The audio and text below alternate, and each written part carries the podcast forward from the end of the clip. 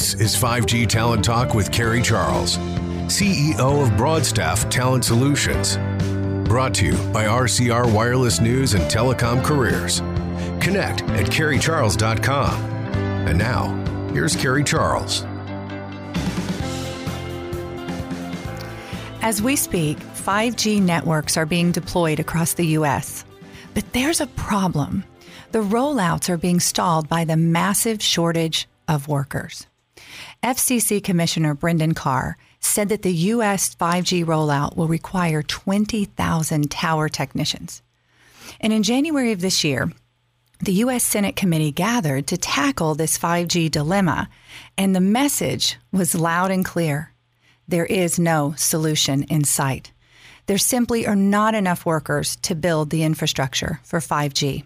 Today, I have with me Todd Schlekeway, the executive director of NATE, National Association of Tower Erectors. Todd attended the Senate committee hearing and is here to share his thoughts on this 5G workforce dilemma. Thanks for being with us today, Todd, on 5G Talent Talk. It's a pleasure to join you today, Carrie. Thank you. So, Todd, tell us more about NATE. You bet. NATE Carrie is a national trade association that was founded in 1995. So we are actually celebrating this year our 25th uh, year anniversary as an organization. And um, through the years, NATE has evolved as the industry's evolved. And so today we have 920 member companies uh, from all 50 states, and then we have some members in 13 different foreign countries as well. And our primary membership category, um, whom the organization was founded for, are the, the contractor companies, Carrie, that, that build, deploy, maintain the macro towers, the small cell infrastructure, and any anywhere, what we like to say, anywhere there's connectivity. And so um, you can about imagine our member companies are on the front lines anytime you know, deployment phases happen, and uh, they're the ones who employ the boots on the ground to and in the air, so to speak, to to make it happen. So, uh, this I'm looking forward to our conversation today. So, Todd, what are the challenges in recruiting tower techs and foremen? And um, let's talk a little bit about the barriers to entry as well. Yeah, great question, Carrie. I can tell you in my job, uh, there's not a week that goes by where I don't get a phone call or email from a company asking Todd, do you have any ideas on how we can hire more workers? And um, it's just a, it's a recurring theme. And when it comes to the challenges, um, you know, two specific barriers to entry I will tell you right off the bat that I hear often are uh, you know, you can have a prospective worker come in, a prospective technician worker come in and check all the boxes, but if they're not willing to work at elevation, work at heights, and if they're not willing to travel, oftentimes extensively, those are sometimes the, the two areas that, that seem, seem to be the largest hurdles to um, bringing a new employee on uh, as a technician. Now, with some of the changing uh, evolving nature of the industry. You know, some of the work in urban areas, suburban areas, you know, can be done in bucket trucks in the right of ways. So some of that's changing a little bit. I can tell you, Carrie, that from talking to a lot of our small business owner owners who are members of NATE, that the heights issue and the travel issue are two area barriers to entry. So, Todd, do you think that these companies are turning away work right now because of this? Absolutely. That's another topic that's discussed frequently in NATE meetings. And, you know, I hear that often. You know, we just don't have the additional workforce, the additional tower crews to take on more work. We're slammed the way it is with our with our builds and, and what, what, what it's looking like moving forward. So yeah, that's absolutely the case. So, are we losing people to other industries? Are, is there competition for the same workers? And if so, what industries? Yeah, I would say, Carrie, in a situation like the United States finds itself in right now, where the unemployment rate is, is very low, it's a, it's a very uh, strong economy, a tight labor market. Um, we are competing with all of the other construction trades for that same pool of workers. And you know, we are not general in, uh, construction in our in our industry. We have some unique challenges, and so I would say any of the construction trades are are competitors to attracting uh, that pool of workers um, that is that is somewhat limited. Todd, do you think that higher pay is enough to to get them over to our side? yeah, in some cases, uh, you know, I think um, I've heard a lot of stories about Carrie. You know, you can be a start as an entry level technician, work your way up the chain, and you know, a lot of these these men and women can can be in the six figures um, in relative short fashion if, if they're good at their job and they're skilled and they're willing to put the time in on the road and travel and work overtime. There's a lot of economic opportunity. Now, with that said, you, know, I'm not saying that our industry stacks up side by side with some of the other trades we're competing against either. You know, we may not. I've read some reports where we're not we're not matching some of those other industries. So that's another area that that um, I think the, we need to examine further. But you know, typically in a situation where you have a, a, a low supply and a large demand, you know, the wages are going to rise. But um, we have a unique industry, as you're well aware, with the uh, customer base being, you know, you know, three to four national carriers and, and some of the prominent vertical realtors. So, you know, I, I talk to a lot of our members who really are diversifying their customer base so, so that they're insulated in a lot of different um, situations. So I like that you said men and women. Is a you know women is that an untapped source for companies for recruiting? Um, have you heard anything about companies um, recruiting more women into this field? Yeah, great question, Carrie. I can tell you that there has been a, a, increase in even the number of women tower technicians who are coming into the industry.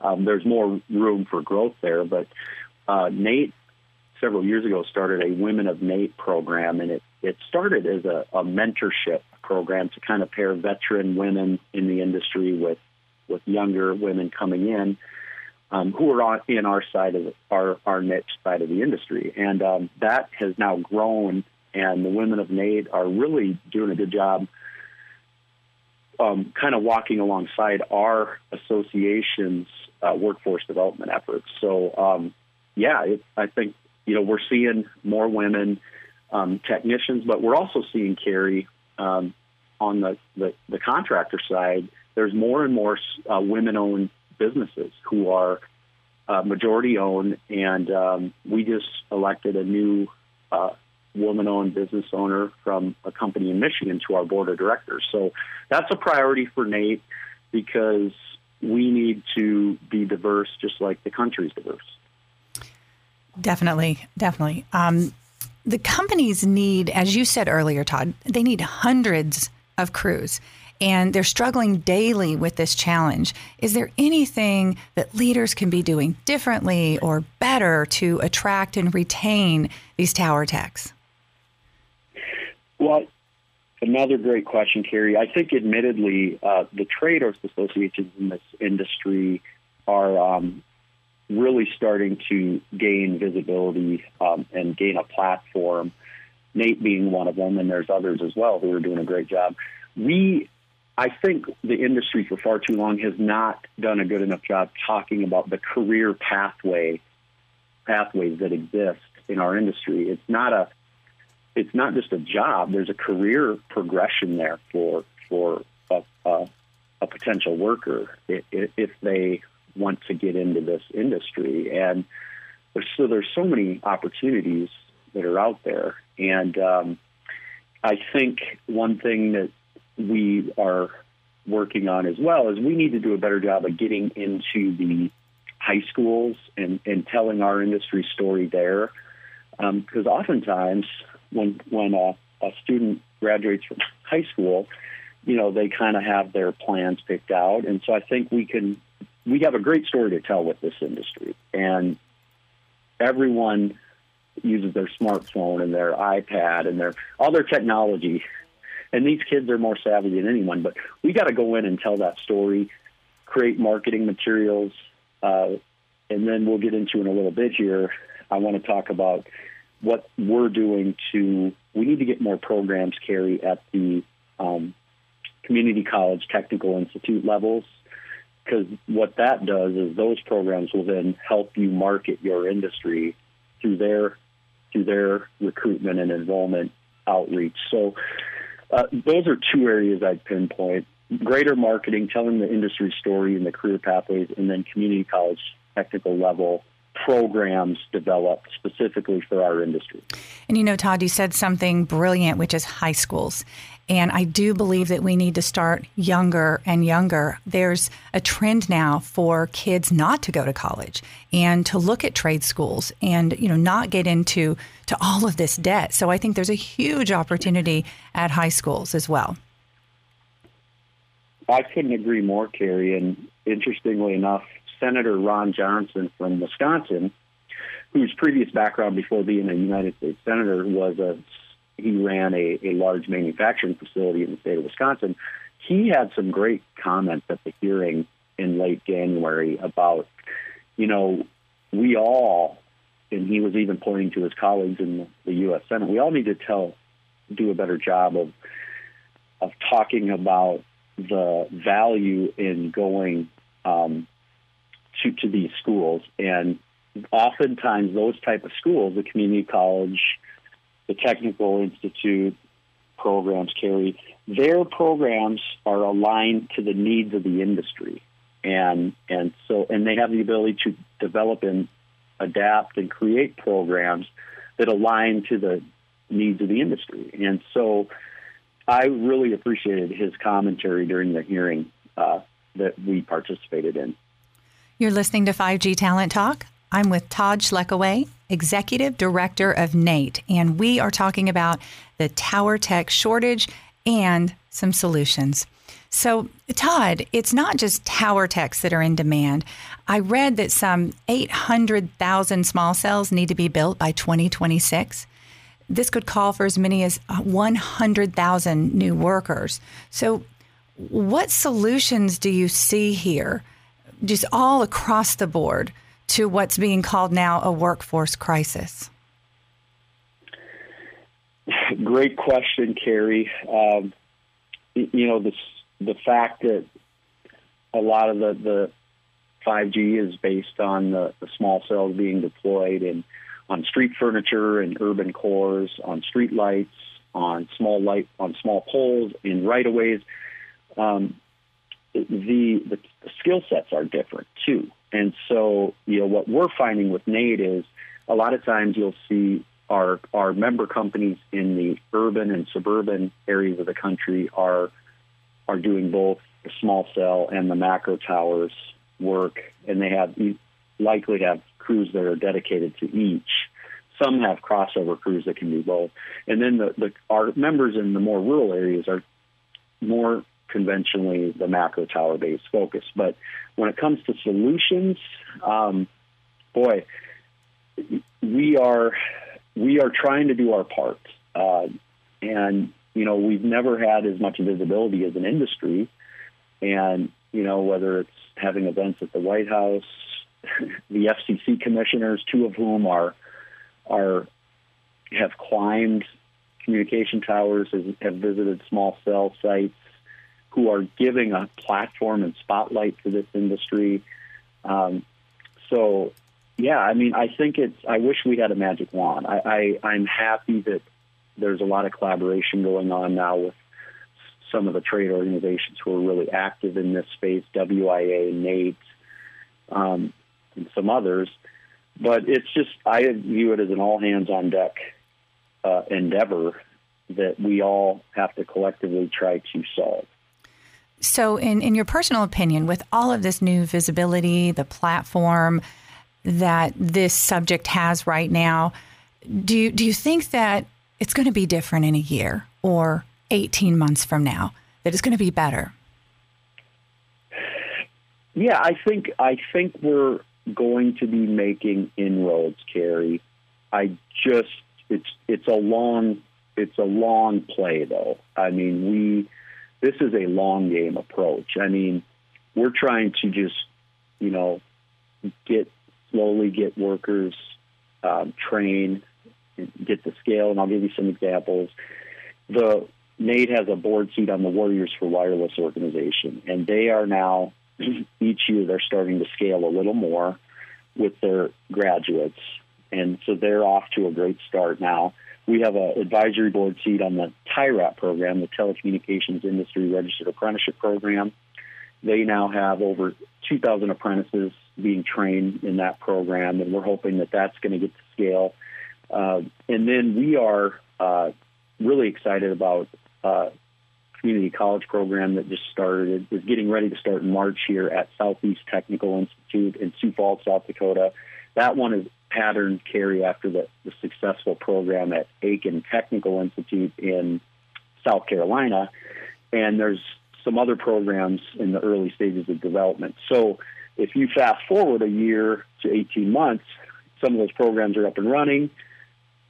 Hopefully, it'll kind of just perpetuate, and and we'll we'll start to slowly attract more workers into the industry through those programs. So, but I guess I would say it's going to be incremental progress and it's a long game approach that we're all playing on this.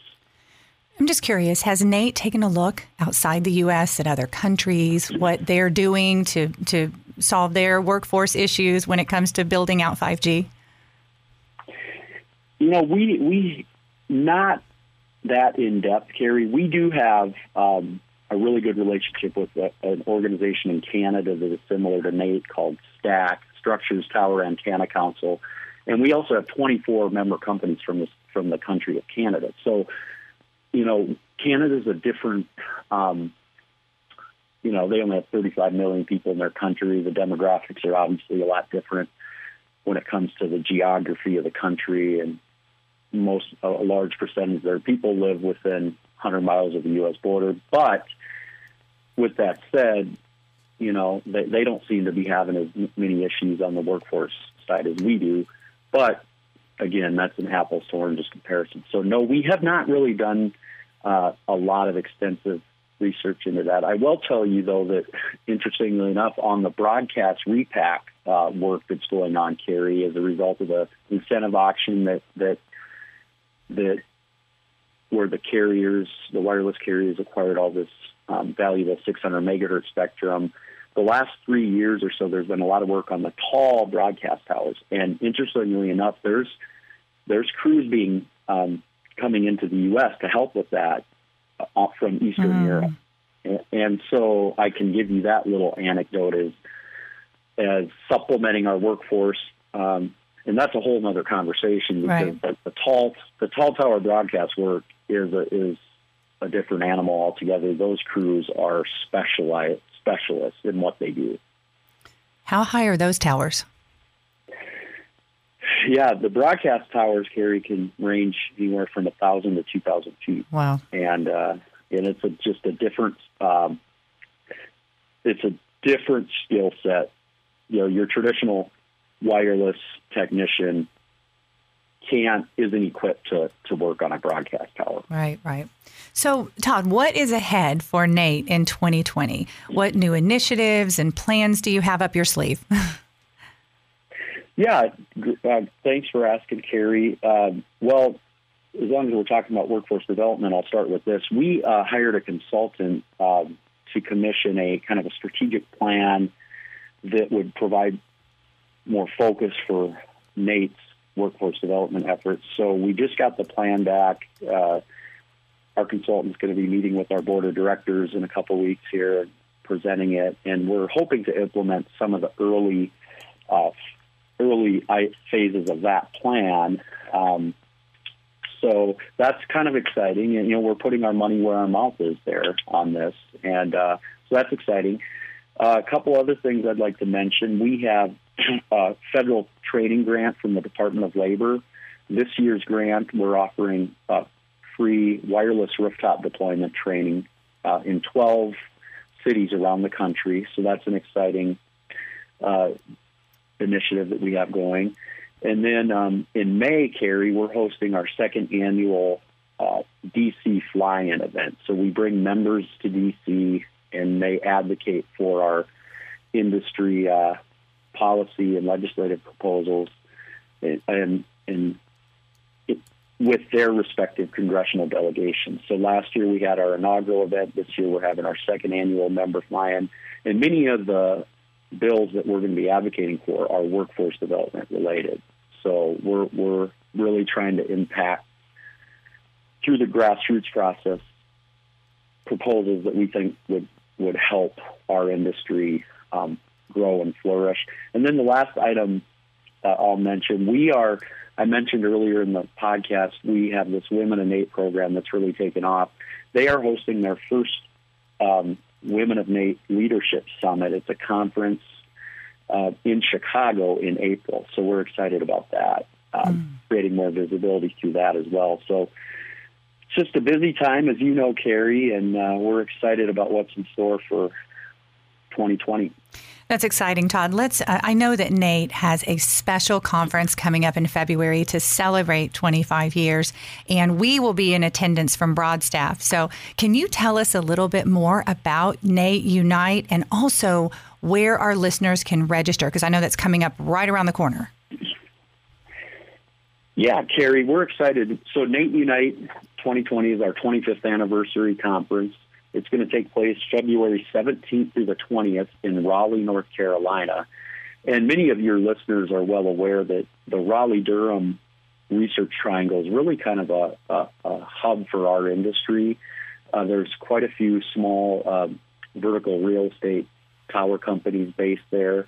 There's some prominent industry engineering firms there. NC State um, produces a lot of graduates from their engineering program who work in our industry. So there's a lot of intellectual capital that comes out of Raleigh, Durham, and they're also doing some innovative things, by the way, on smart cities. So we're excited. I think some of the themes anyone who would attend our show will notice would be number one, workforce development. That will be a prominent theme through some of our sessions and discussion at the show. Uh, the evolving nature of the industry will certainly be a theme.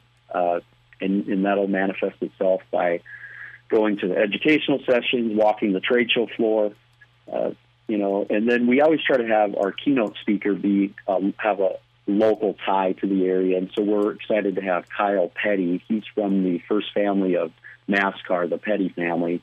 He has quite a story and a motivational uh, speech that he gives, so we're excited to have him serve as a keynote. We're also going to have FCC Commissioner Brendan Carr on hand and he's really uh, appreciated in our in our industry for the visibility he's given uh, the workforce issues. So yeah, we're really excited about it, and uh, anyone interested, it, you can still register. Uh, you can even register when the show starts.